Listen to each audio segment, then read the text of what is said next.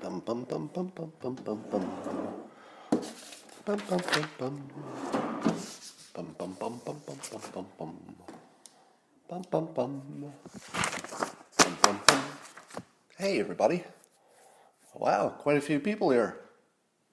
Is this something I said? oh, what a fun day. Today's one of the best days. Uh, sounds like uh, employment numbers are up. Yeah, we'll do the simultaneous sip. Let, let the people pour in here for a moment. Um, employment numbers are up. CHOP has been dismantled. Ghislaine Maxwell has been apprehended. The economy is starting to scream. Coronavirus deaths are down. Things are opening up. I don't know. Might be good news everywhere. But first, before we get to that, you know what you need to do. You need to grab yourself a cup or a mug or a glass of tanker, chalice or stein, a canteen jug or flask of vessel of any kind. Fill it with your favorite liquid. I like coffee. And join me now for the dopamine hit of the day, the thing that makes everything better. And I think you can see it in, in the world already. It's already working. It's called the simultaneous sip, and it happens now. Go! Mmm, delightful. Sublime. Excellent. Three, two, one, until Scott tells us we are wrong that Ghislaine Maxwell was arrested. Well, I believe she was arrested. I believe she was. So, the simulation has delivered to us once again. Uh, entertainment, it's nonstop. How much do you want to know what Ghislaine Maxwell is going to tell you when she cuts a deal? The, the most exciting news day you'll ever have will be this headline Ghislaine Maxwell cuts a deal. can you imagine? I don't know if she can. I've got a feeling she may not survive the incarceration process, but we'll see what happens. All right. So the CHOP was dismantled, the Capitol Hill uh, occupied people, or whatever it was. And were you surprised that there was no real violence when they got cleared out? What do you think of that? Have I ever told you about the uh, fake because? So that's the term I put on it, and it's based on the book uh, Influence by Cialdini, in which he talks about a, an experiment in which you can prove that people will do things just because you said because. Our brains are wired in a way that when you hear the word, actually just the word, because, your brain says, oh, there's a reason, because the word because is there. And you can use the word because and then add nonsense after it and people will still, at least in a statistical way, will be more likely to give you what you want just because you used the word because. Now, I've taken that and I've extended it to the concept that you're not using the word, but you're giving somebody a reason that they wanted a reason to do something. Now, let me let me uh, game this out for you. So, in my opinion, the the mayor of Seattle, Jenny Durkan, played this brilliantly. And I know most of you are going to disagree with this, but in my opinion, this could not have been played better, honestly. It was one of the most masterful uh, examples of leadership uh, I've ever seen. now, there's another interpretation which fits the facts just as well. Remember, you got two movies going on here. They both fit the facts. Because the other the other set of facts would be uh, she didn't care about any of this until they started uh, threatening her own personal residence. At which point she got mad, and then police cleared him out. But here's how I see it, and I said this from the start. Uh, so from day one, I was on the side of no, let this play out a little bit. Let it play out a little bit. Because if you do it right away, the energy is too high, and you just cause, um, you know, the the opportunity for more death and more videos of police beating people up and resistance and, you know, God knows what. So if the police had acted aggressively on day one or two or three, you don't know what would have happened, but in all likelihood, because the temperature was so high in terms of people's uh, attitudes, it was very likely going to end not well and spark more protests, which themselves would not end well. So if you're trying to quell protests across the country, the last thing you want to do is go hard the first moment you can. You want to let the temperature come down a little bit, and then you could go through. So here's my hypothesis that by letting the, pro, the occupiers in CHOP experience the life which they did not intend to be permanent. The people who, you know, occupied it, they didn't, they didn't start out the month and say, hey, I think I'll go live in a tent on the street somewhere with no shower. I think the longer they stayed there, the more they wanted, wait for it, a fake because. They needed a reason to leave that they could say it wasn't our choice. You see where I'm going? They all wanted to leave by the time the police asked them to leave. Now, I say all, obviously nothing applies to everybody, but you know what I mean.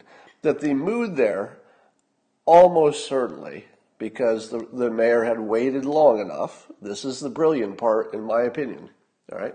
Now, for those of you keeping score, am I not, am I not calling a Democrat mayor brilliant for a specific piece of strategy and persuasion. All right? So for those of you who are going to attack me later, blah, blah, blah, you're up President Trump's ass. You just say good things about him. You're in the tank.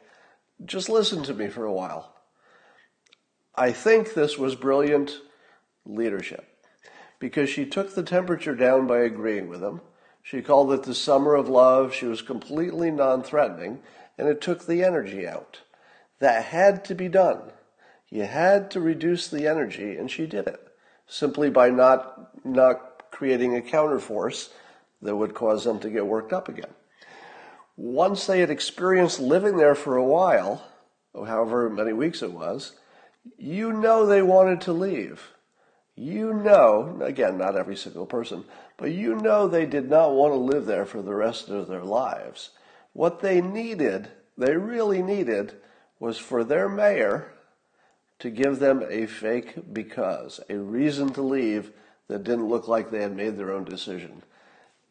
And she did. So the police came through. Um, there were very little video of it. The video we got was not from the major news outlets, I think. It looks like the media kept a, a lid on this story, or they couldn't report it. I don't know. It's one of those. Um, but I don't, in terms of reporting, were there any casualties? I think they cleared the entire chop. Correct me if I'm wrong, because the reporting is pretty sketchy. Um, so whoever said wrong, Scott, in all caps, you might be new here, because what happens when you say wrong, Scott, in all caps? Well, I think the other people can tell you. All right, so blocked you got blocked. You can, there's always there's always space for reasons, um, so you can give them.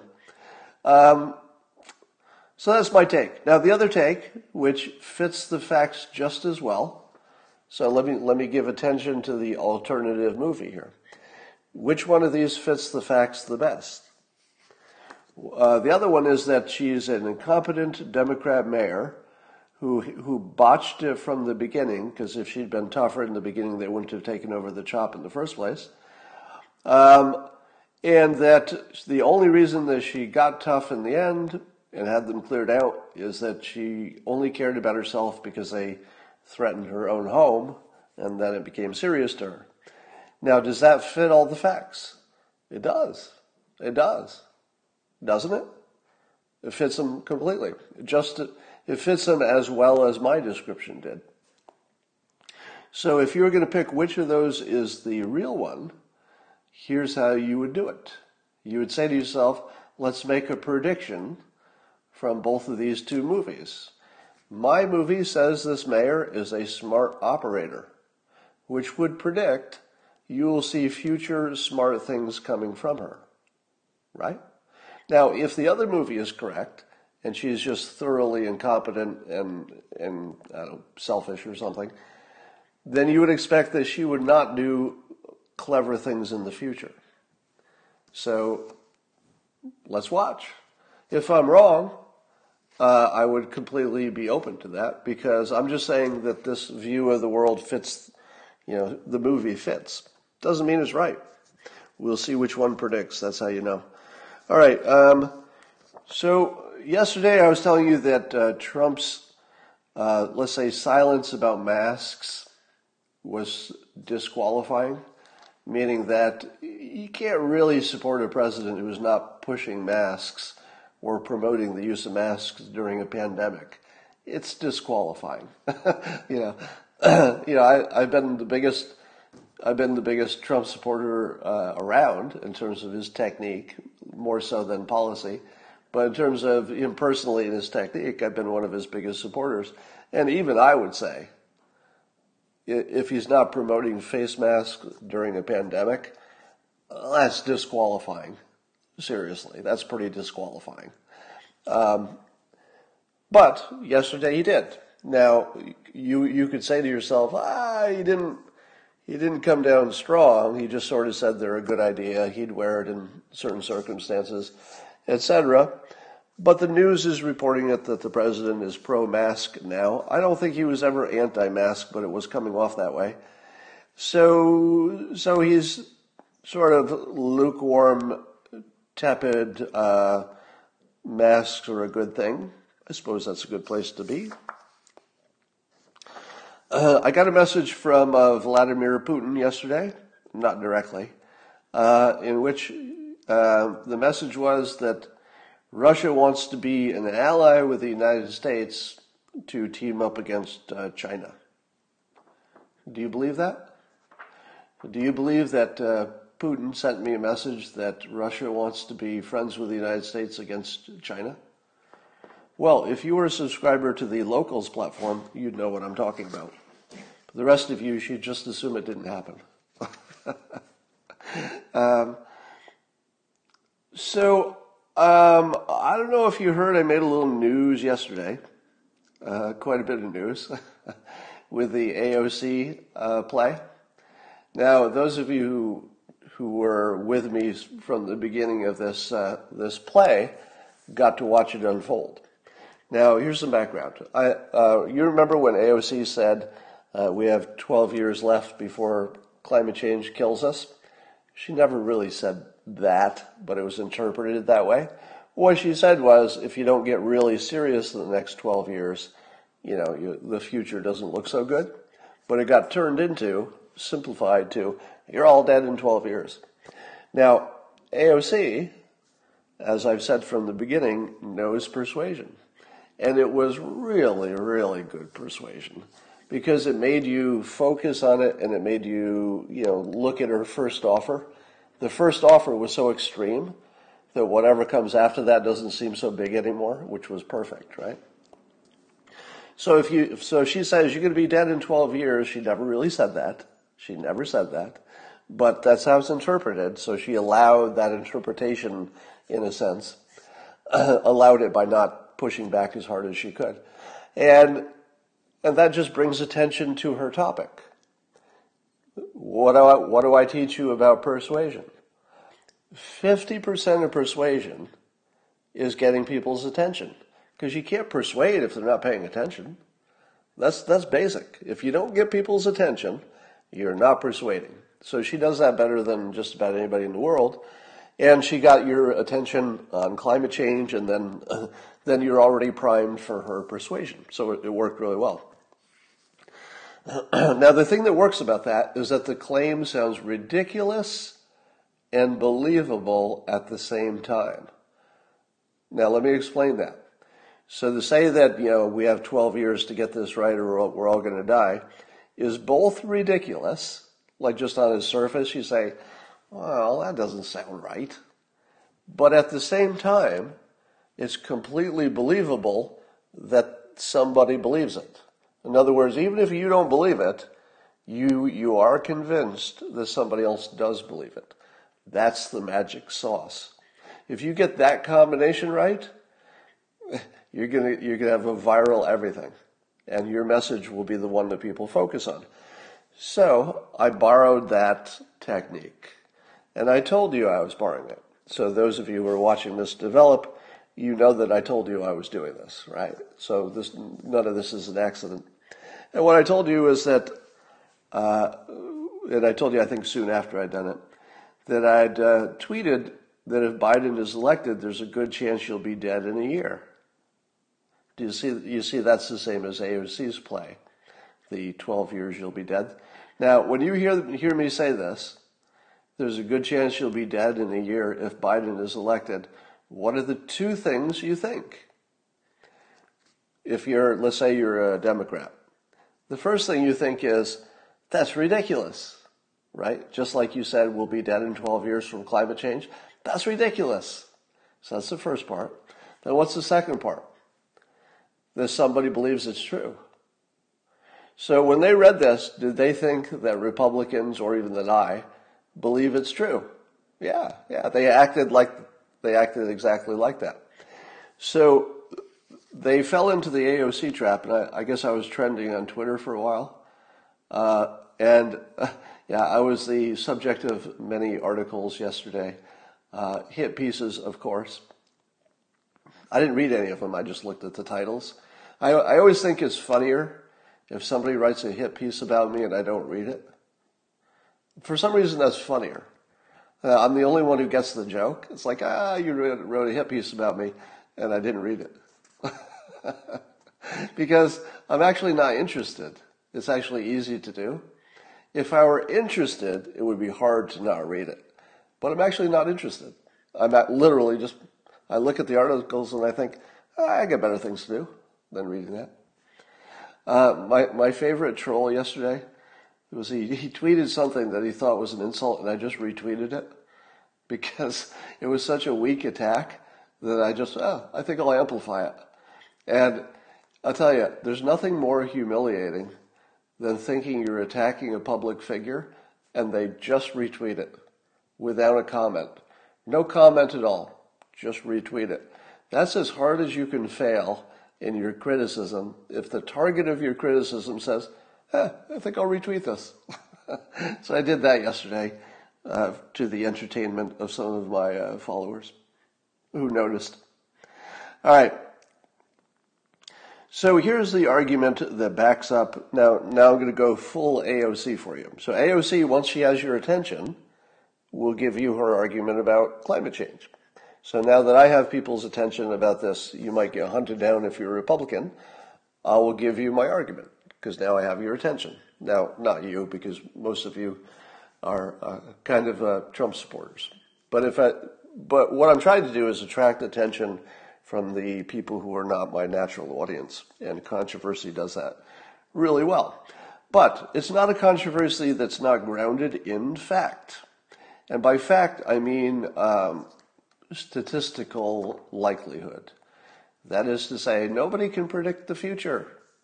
No matter how well you watch me do it, it doesn't mean I'm going to do it right the next time, right? Predicting the future, I would say I have the best track record of any public figure. I mean, it's hard to compare, but at the moment, probably right up there in the top 10% at least of people who are predicting what's going to happen. I get my share wrong, but as does everybody. Um, but nobody can really predict the future. You can only say, well, my best guess is that the odds of this happening is a little more than the odds of this or that happening. So that is the context in which I said there's a good chance that if Biden gets elected, you'll be dead in a year. Now, who is you? You, of course, I was speaking on Twitter, so it was Trump supporters because that's 95% of my audience on Twitter. So, is it true that there's a chance, and I said a good chance, that you would be hunted if you're a Trump supporter and Biden gets into office? Let me support. Uh, let me support that assertion.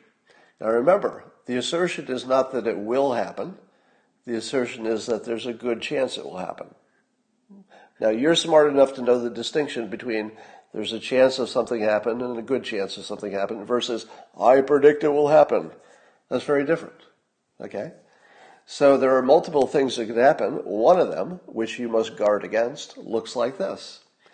Biden becomes president and Democrats now being sort of in power, let's say Congress is all Democrat too. First of all, is that possible? Well, according to the polls, that's what's going to happen. So, so far, that looks like a reasonable future, right? A good chance that Biden will be elected, just based on the polls. Now, if he's elected, is he going to go hard against uh, police? Uh, I'm sorry, is he going to go hard against uh, protesters once he gets elected? It's possible. It's possible. Joe Biden could actually be the one who goes hard against protesters because maybe a, maybe a Democrat can, you know, without causing all the racism problems.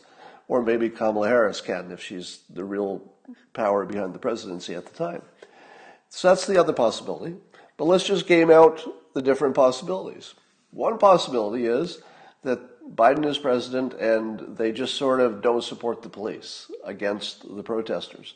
The protesters would continue to do what they do because it's working. Nobody, nobody stops doing things that work. So if the protesters say, hey, we're gaining ground and nobody's stopping us, they're going to keep going. So what does that look like? Well, I interviewed yesterday a young woman who lost her job because her coworkers found an old tweet from 2010 that said she liked Donald Trump. 2010. That's before he was even running for president. and there were some, some other little clues they thought they found to suggest that she was a Trump supporter, which was certainly not any overt thing she was doing, and, and lost her job over it. How common is that? Well, let me ask you can you put on a MAGA hat and walk through an urban area without being assaulted? Not really. If you put on a uh, any kind of a hat or Trump sticker or anything that suggested you were a Trump supporter and went into a crowded area, wouldn't you expect to be assaulted? You would expect that, right? I'm almost guaranteed. So if you have a world where people are already losing their jobs for being Trump supporters, cannot in a public space have any indication on them that they're Trump supporters without being assaulted, it's very like very much like being uh, Jewish in in Hitler's Germany, isn't it?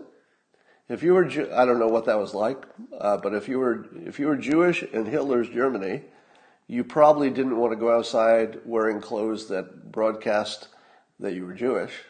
I'm, I'm sure some people did, but you probably would prefer people didn't notice, you know, if that was possible, because you might get some abuse. So it's, it's somewhat like that to be a Republican. Now, if you're a Democrat, do you see that? That's, that's sort of invisible to you, wouldn't you say? I would say Democrats are completely unaware, that's been my observation, that the rank and file ordinary Democrats are completely unaware of how much pressure is being put on Trump supporters, economically, employment wise, socially, um, and, and risk of violence, risk of assault. So is it a big, is it a, is it a really big leap to say that if the protests continue the way they're going, that they would be hunting down um, Republicans. Again, I didn't say that will happen. It's not a prediction. I said there's a good chance. It's one of the, it's one of the maybe three paths that are about equal possibility right now. Now, one of my critics tweeted that uh, you know I, I, don't understand what Black Lives Matter want. Basically, they just want better policing and you know less discrimination. And doesn't everybody want that? To which I said, I don't think you're listening to the interviews and the speeches given by the Black Lives Matter leaders, because here's what the message has morphed into.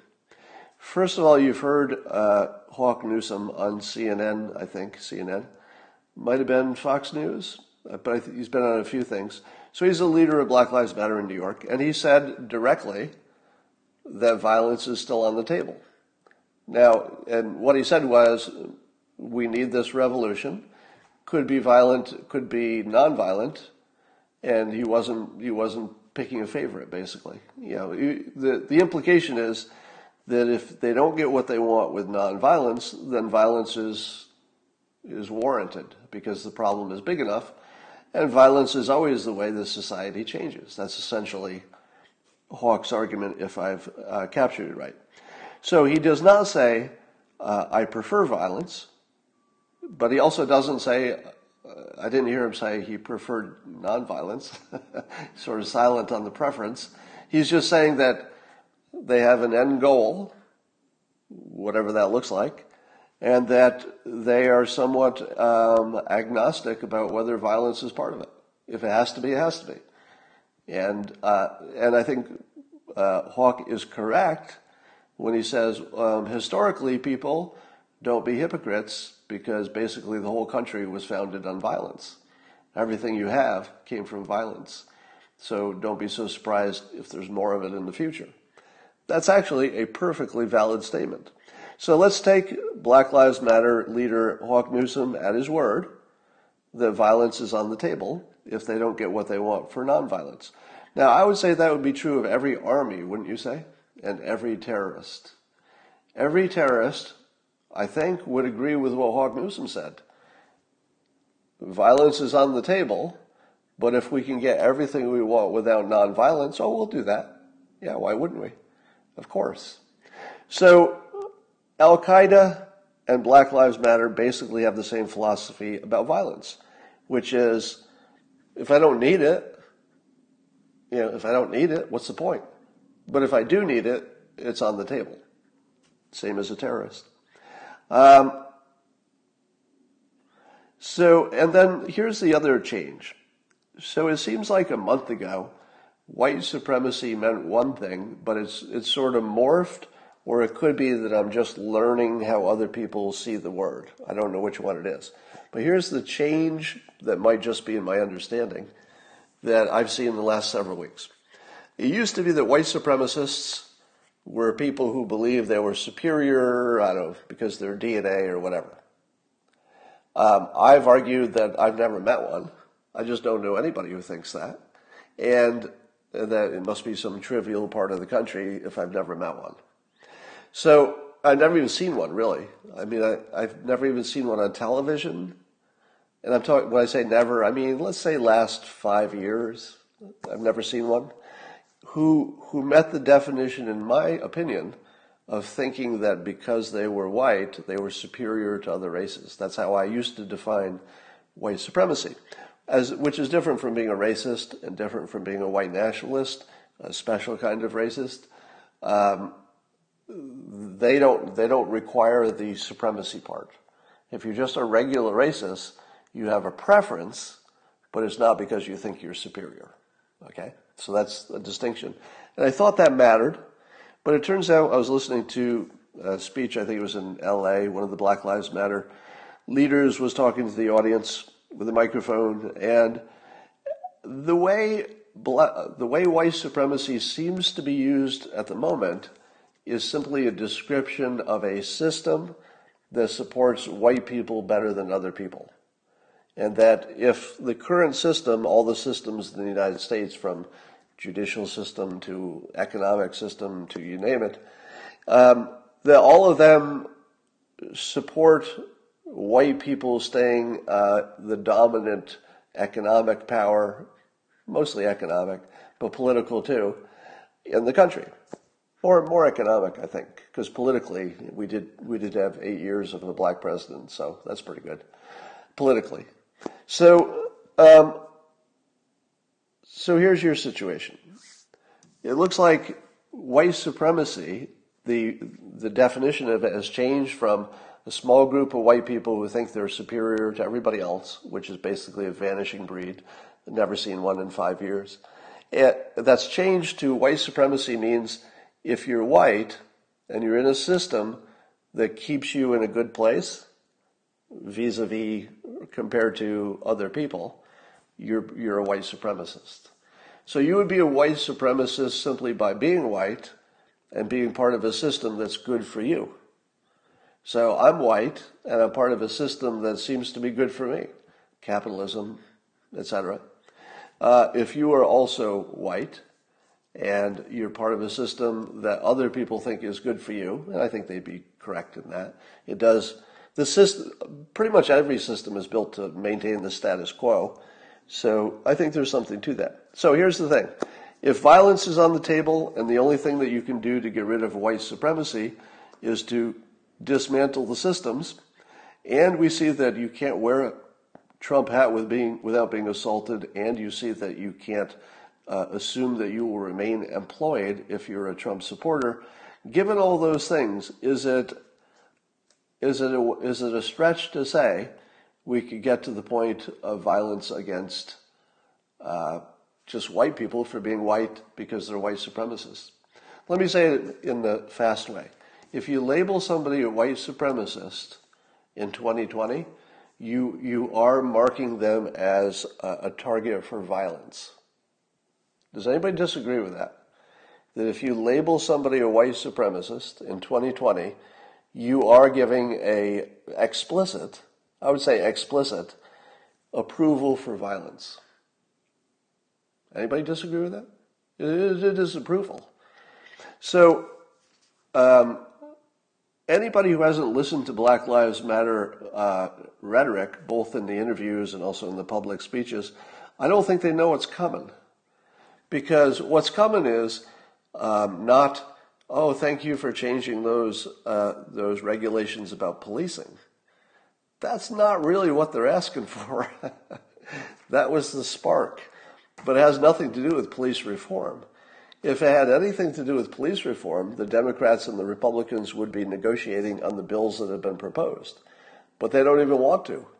The Democrats literally don't even want to solve uh, police reform which looks like it would be trivially easy to at least have improvements because the Republicans are already on board and say, hey, bring on the conversation. So, what you have to understand is that Black Lives Matter wants to dismantle uh, white supremacy, which they consider the entire system. And if you happen to be one of the people who doesn't want that to happen, and you've been labeled a white supremacist, and violence is on the table, explicitly on the table, it is explicitly on the table. Is, it, is that a stretch to say that one of the three paths is that uh, Trump supporters will be hunted? It's not, it's not even a prediction because it's already happening. Trump supporters are already being hunted. You don't believe me? Uh, wh- why don't you wear a wear a mask that makes you look like Jack Posobiec, who may be watching this right now. Hi, Jack. wear a mask that makes you look like uh, somebody who's associated with you know the right and uh, conservatism, and go to a go to a rally. Just just walk into a rally, just being yourself, but being a recognizable supporter of the president. That's all. You don't have to cause trouble. You don't have to get in anybody's face. Simply exist in the same physical location as the Black Lives Matter protester. Will you be assaulted? Yeah, 100%. Now, would you say that's not hunting Republicans? I'm not making a fucking prediction. It's not a fucking prediction. It's happening right now. If you don't understand that Republicans are already being hunted, you're not really current. you, you may be locked in a Democrat silo in which you're only seeing your own news. But good luck. Just just try putting on your Jack Posobiec uh, disguise, you know, in other words, looking like him, and walking into a Black Lives Matter rally, and you can even you can even hold a sign that says Black Lives Matter. You can even chant with them. They will still beat your ass, or try to, or threaten you, or assault you, or throw something on you, which would be assault. All right, so I'm having a lot of fun. I've grown more Twitter followers in the last uh, 24 hours than any other 24 hours. So um, what I'm watching is a lot of people who are watching what I'm doing, because I think you understand, this audience understands that this is a performance. I'm, I'm not doing individual things. I'm doing a group of things which I'm stringing together. And if you don't see that I'm, I'm building a thing, then you're missing the best part of the show. So every time I, I draw in my trolls and my critics, and every time they write a hit piece about me, I grow stronger. Now, this doesn't work for everybody. I don't recommend it. If you just have a vanilla job and you, you want to stay out of trouble, don't do what I do because I'm looking for trouble because I can convert the energy into something productive. You can't. All right. Some of you can maybe, but I wouldn't try it. I wouldn't try it. The odds of me being canceled are pretty high, but I like danger sometimes. Um, you know what's uh, fascinating is we're watching the uh, now there's there's some talk about the uh, uh, Mount Rushmore because two of the presidents on Mount Rushmore were slave owners. And a lot of Republicans were joking just a week ago. It's like, ha ha ha, next they're going to come after Mount Rushmore. Well, it turns out Mount Rushmore is now in the crosshairs for exactly the reason you think. Now, uh, what do you think about that? I was thinking maybe we should put uh, George Floyd up there instead, uh, because you could you could change one of the faces, let's say George Washington, and replace him with George Floyd. Anybody like that idea? You could probably, you know, carve it a little bit. You might have to might recess it a little bit because you'd have to, you know, change too many things in the face. But you could, I think, you could make yourself a proper uh, George Floyd, um, because as as Candace Owens provocatively points out, uh, she complains that uh, since she is black, she can say things I can't say. But Candace says that uh, black people should have better role models. And I think, well, that shouldn't that apply to everybody? Shouldn't everybody have better role models? Do you want George Washington to be your role model when he was a slave owner? Kind of ambiguous. But we've we've been told that George Floyd's, you know, whatever else he did in his life that maybe you don't approve of, is not relevant. And so, uh, unlike George Washington, where he has to be considered as a whole, which would make him a racist, and it would, of course. That's just a fact. Um, we don't have to do that with George Floyd. We should we should see him as a sympathetic character. And I thought, well, why not take it to the next level? Why not take it to the next level? Put him on Mount Rushmore. What? You don't like that idea? Come on. Such a good idea. Don't say racist things. I, I have to block you for that. Sorry. But you can't be here saying stuff like that. All right. Um, will they make a play for Mount Rushmore? Eh, maybe. We'll see. Um, I thought it was interesting watching the Black Lives Matter people say F uh, Eric Garcetti correct me if I'm wrong, but isn't Eric Garcetti the most accommodating white man you've ever seen in your life? Uh, if you if you haven't been watching, so he's the mayor of Los Angeles, and Eric Garcetti has been absolutely pro Black Lives Matter from from the jump. He's a Democrat, knows what his base wants. He's been completely on their side, and you know, doing the minimal that I guess a mayor needs to do, but he's unambiguously on their side. So, what do the Black Lives Matter people say about white Eric Garcetti, who is completely on their side? Fuck him. They were chanting it. they were chanting, uh, fuck Eric Garcetti. He's all in on their side. And they were chanting F him. Now, the issue is, as I said before, he's part of the whole system. In other words, you can't you can't take him and treat him separately. He's part of the system as well, and that the system is white supremacy. So it doesn't matter if he says all the right things, and even if he does all the right things, he's still part of a system that has to be dismantled. If you're Eric Garcetti, do you say to yourself, you know, if these Black Lives Matter uh, people get everything they want, I'm safe? Is Eric Garcetti personally safe let's say career wise, let's say economically, maybe even physically. if Black Lives Matter did get everything they want. And remember, Black Lives Matter is a group that Eric Garcetti very much approves of and supports. So if the group that he su- approves of and supports gets what they want, what would happen to Eric Garcetti? what would happen to Eric Garcetti is exactly what Black Lives Matter is telling you. He'd be fucked. They chanted it. You don't have to guess what they're thinking. If a crowd chants, fuck Eric Garcetti, why not listen to him? Was it not Maya Angelou who said, uh, if somebody tells you who they are, you should listen to them? Black Lives Matter is telling you who they are. And they're saying that this white guy, who is absolutely, completely on their side, is going to get fucked. Because he's a white guy and he's part of the white supremacist system. Um, so you got that.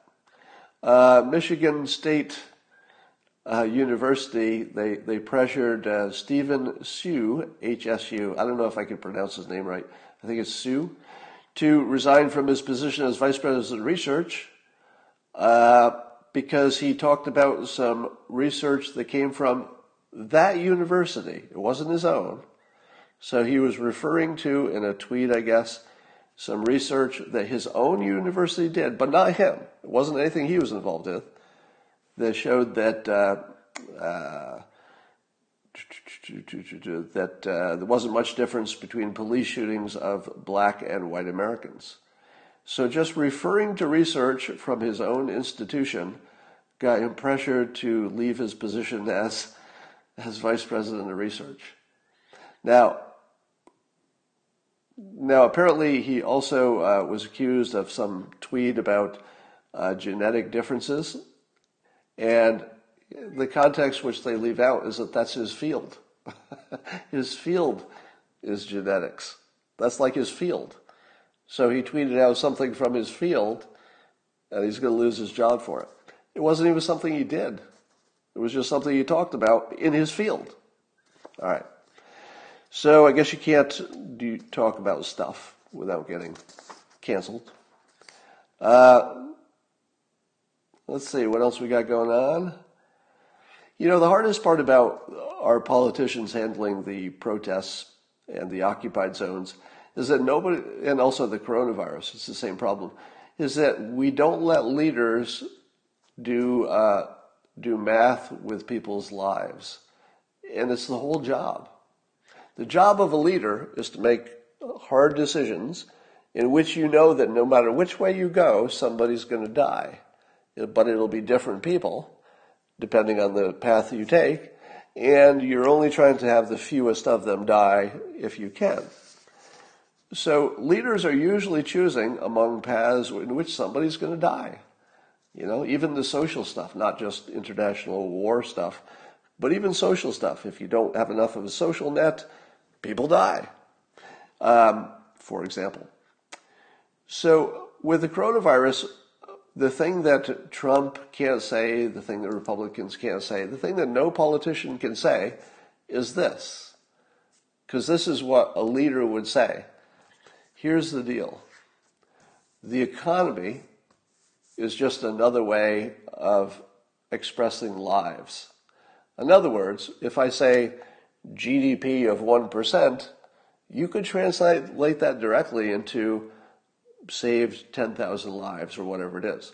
Because economics and people living or dying are so connected that it's almost like just another word for how many people survive.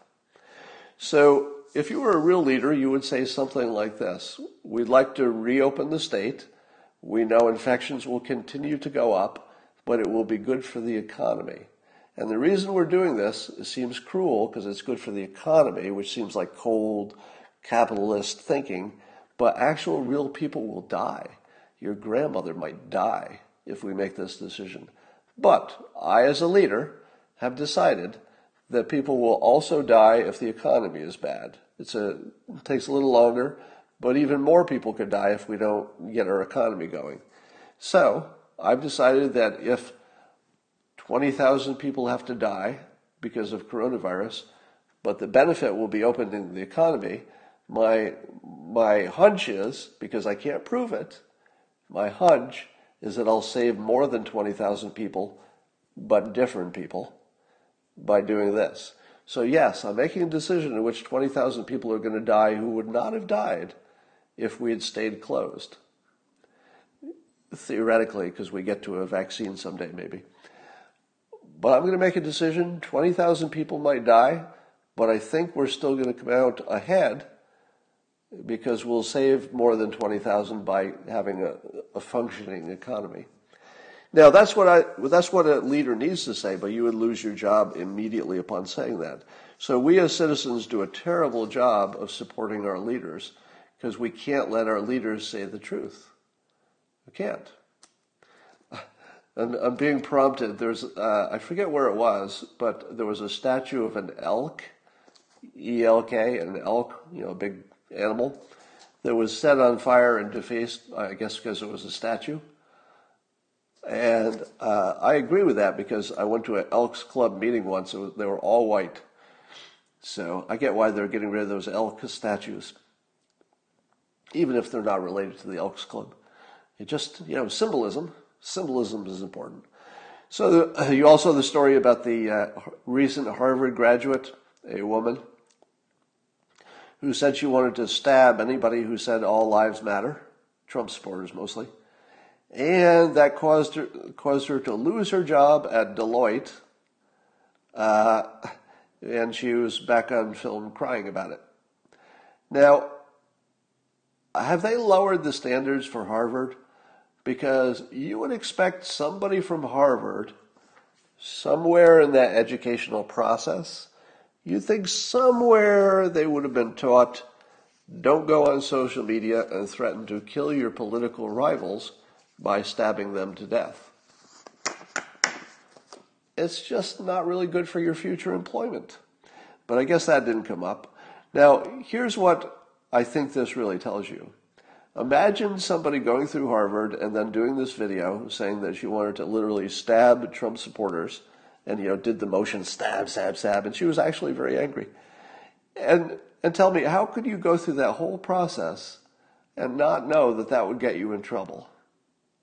It has to be that she had been so so in a bubble of like-minded people that she literally couldn't imagine that there was somebody else in the world who was seeing the video and that they might not appreciate the enthusiasm with, which uh, she would like to see them killed.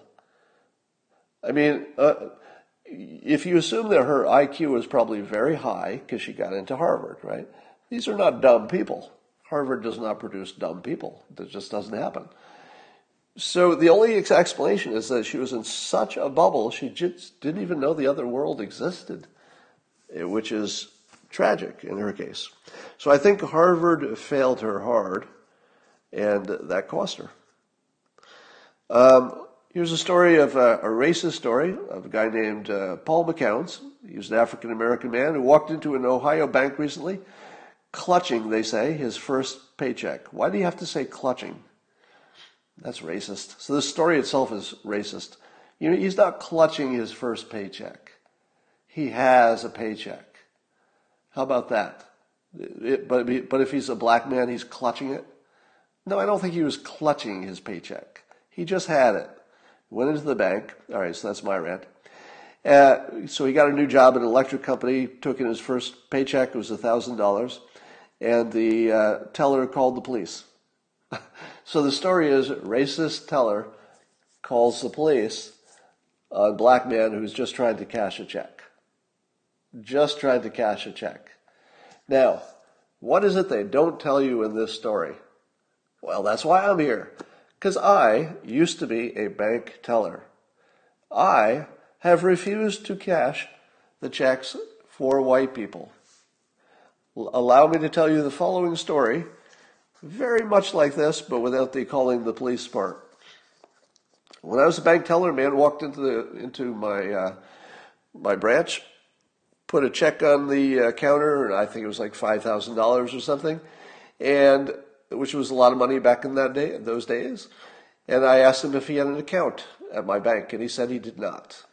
then I asked him. Um, then I asked him. Uh, you know, he wanted to, the the check he wanted to cash was too big for my level of approval as a teller because he didn't have an account. But the, the check he was cashing did have an account. So that's why you go to that bank because that, that's the, the bank where the money is coming from and sometimes you can cash it there. So I said, I can't cash this check for you, but I'll, I'll get a, I'll get a manager to see if they can.